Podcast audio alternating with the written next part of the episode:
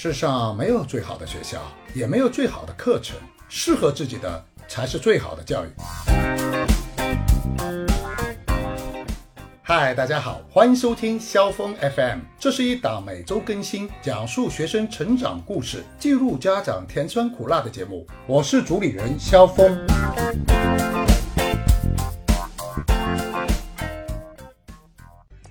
下面我和大家来分享这个周末我所接待的三个孩子的案例。A 同学体制内比较好的学校，高二升高三，他的学术成绩非常的一般。那托福成绩呢，有一个成绩大概在五十多分，没有学术的标化成绩。啊，我指的标化成绩就是得参加过英美体系的国际的标化成绩考试，没有学术竞赛或者是兴趣爱好的背景提升，很茫然无方向感。平时喜欢游戏模型和一些 PPT 的设计，思维发散性。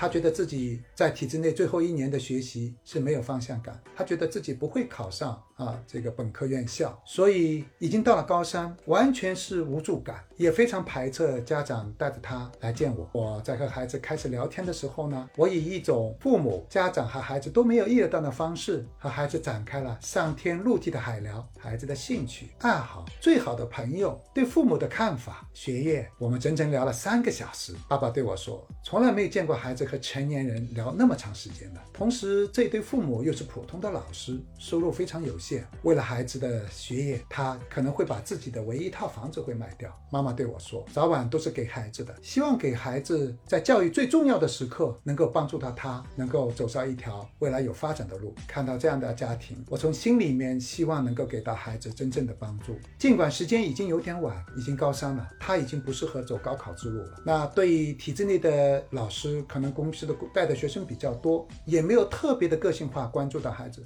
孩子对我说，从来没有老师和校长这样跟他聊天啊，让他知道了很多他从来不知道的知识。那对于国际化道路来说，其实已经很多的学校课程体系对他关闭关上了大门。因为通常国际化的升学是需要有两样东西。一个是你较好的语言成绩，无论是托福和雅思成绩；第二个是你参加过一个国际化的学术考试，ACT、A Level 的考试，或者是国际课程的一些竞赛啊，这些他都缺乏。但是还是给孩子孩子打开了一扇窗。我对孩子说。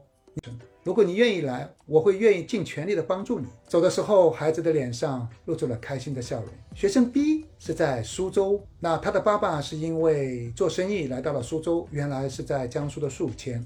来到苏州以后呢，孩子在苏州的一所民办初中学习，也已经是十一年级升十二年级，也就是所谓的高二升高三，即将参加高考，也完全没有自己的目标。和梦想的学校，也不知道自己未来进了大学以后希望读什么专业。他对我说：“如果有一个无论是二本、三本或者普通的院校，即便是新疆和那甘肃很远的地方，他也愿意去上。有一个稳定的学校就可以了。”我心里隐隐在作痛。一个才十七八岁的孩子，对自己的未来已经完全没有激情的火花。其实这个孩子在初中中考的时候的成绩还是不错。啊，他是接近苏州的四星高中。四星高中在苏州是属于比较好的学生。通常这些学生的升学是以重点大学为目标。由于在高一、高二的时候没有很好的规划自己的学习，家长因为忙于工作，也不能很好的去督导学生去能够取得学学术上的进步。当然，学校也会有一些责任，所以造成学生现在的基础非常弱啊。除了数学 OK 以外，他的英语是非常的弱。那么，对于这样的孩子，已经基本上关上了高考的大门。如果还是高三在体制内的学校去学习的话，我觉得可以把学生可能留下来很微弱的一些希望，在大门彻底关上。所以我给孩子做了一些辅导，对孩子说，其实你还有机会，因为很多在体制内学习不是特别好、比较弱，甚至于原本只能达到二本、三本的这些考生，转到了国际化的课程体系以后啊，激发了他们的。这个潜力，让他们知道原来不需要那么化的刷题，原来选择一些主修科和选择一些自己比较强项、感兴趣的选修课的话，自己还是会有机会去升上国际上的一些大学。我觉得我很愿意帮助这两位学生，尽管来说这两位学生已经转入到国际化的体系里面，已经有点晚了。通常所有的国际化课程在高三进入到几个月以后，已经要开始进入国际大学的申请。但是我觉得还没有彻底对这两个学生关上大门。未来之路经过决定的拼搏以后，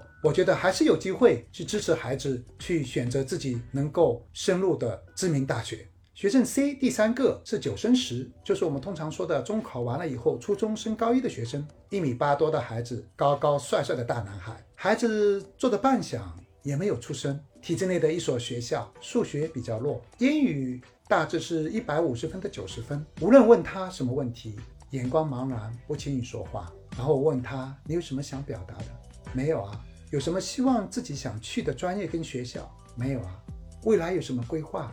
也没有，我会意的跟孩子的母亲交换了眼色，母亲离开了半个小时，然后我和孩子很放松的聊起来。最后，当母亲进来的时候，母亲惊喜的发现孩子有三个变化：孩子开始愿意用英语和我交谈，孩子愿意参加学校的摸底考试，原来很排斥。孩子对妈妈说：“妈妈，已经在体制内的学习，我已经不太适应了。我希望给自己一个重新的开始。我希望选择国际方向。所有这些惊喜的变化，都是在我们将近一个小时的交谈以后所新产生的变化。看到这些孩子，我的内心感到无比的欣喜。帮助这些孩子能够走入到他们已经落后的一个学习的赛道上。”学习是终身的一生的学习，人的学习是马拉松。尽管开始他们已经落后了，但是如果努力，如果坚持，还是有可能后来赶上的。我们会发现，很多孩子长大以后，与自己的家庭、与自己的父母非常的排斥。他们会把父母的关心和保护看成是负担，嫌弃父母管得多、爱唠叨。他们不太愿意听成年人的家长给他们说所谓的道理和人生规划。面对注定要飞的孩子，家长们与其心里示弱，不如释然。你和孩子的陪伴之路，注定是一个目视着他的背影相见相远的道路。更不要强行融入孩子的世界，这样做无疑会让孩子厌烦，大家都会不开心。但对于家长来说，真的需要增加对体制内教育和体制外教育。包括对自己孩子的特色、自己孩子的长处、自己的弱板，怎么样去真正的帮助孩子，而不是说只是盲目的花钱让孩子去选择补课。您的帮助对孩子未来初中到高中这三年的走的道路非常的重要。所以，面对孩子与自己的疏离，不要抱怨，不要责怪，更不要强行的融入，而是选择坦然的接受，多学习，多了解。与自己的内心和解，放手，让孩子去探索自己的天地，让孩子成为一个独立人格的他，有一个独立思想，有个批判性思维，能够独立思考的人。像前面所讲的三位学生，我觉得短短的一两个小时的沟通以后，我觉得最大的变化，他从来没有独立思考过自己原来可以这样选择自己的学习之路，他开始去深思自己的未来。那这一点的培养。我觉得父母是非常需要关注和重视的。孩子以后的路让他自己走。我记得在今年最长的跟家长的沟通当中啊，最长的有一次，我和一个家长跟孩子谈了有五个小时。他上午来到学校，我带他参观我们的学校，然后坐下来跟他沟通。通常很多国际学校的学生都是在原来的学习当中碰到了困难，他们很多的孩子的积极性已经被打击，甚至你可以看见他的眼光，他的眼光是消极的。他已经对学习丧失了积极性，所以通常需要花点时间和孩子来沟通，让你对你信任。中午吃完饭以后，我会有陪着孩子参观学校，跟他聊。五个小时以后，孩子终于打开了他的心门。我记得法国哲学家萨特说过：“你可以期待太阳从东方升起，而风却随心所欲地从四面八方吹来。”我觉得作为家长给予孩子的是需要给他自由的灵魂，自由比其他的东西来得更重要。爱因斯坦也说过，想象力比知识更重要，因为知识是有限的，而想象力是无穷的，它是知识进化的源泉。如果亲爱的家长，你给予一种成人世界的思维和标准来限制规范孩子，很容易压抑孩子的正面激情。使他们的自由意识和创造力停止生长乃至萎萎缩，还会产生出负面情绪，让孩子出现出逆反或者自我封闭的状态。好了，今天的节目就聊到这儿。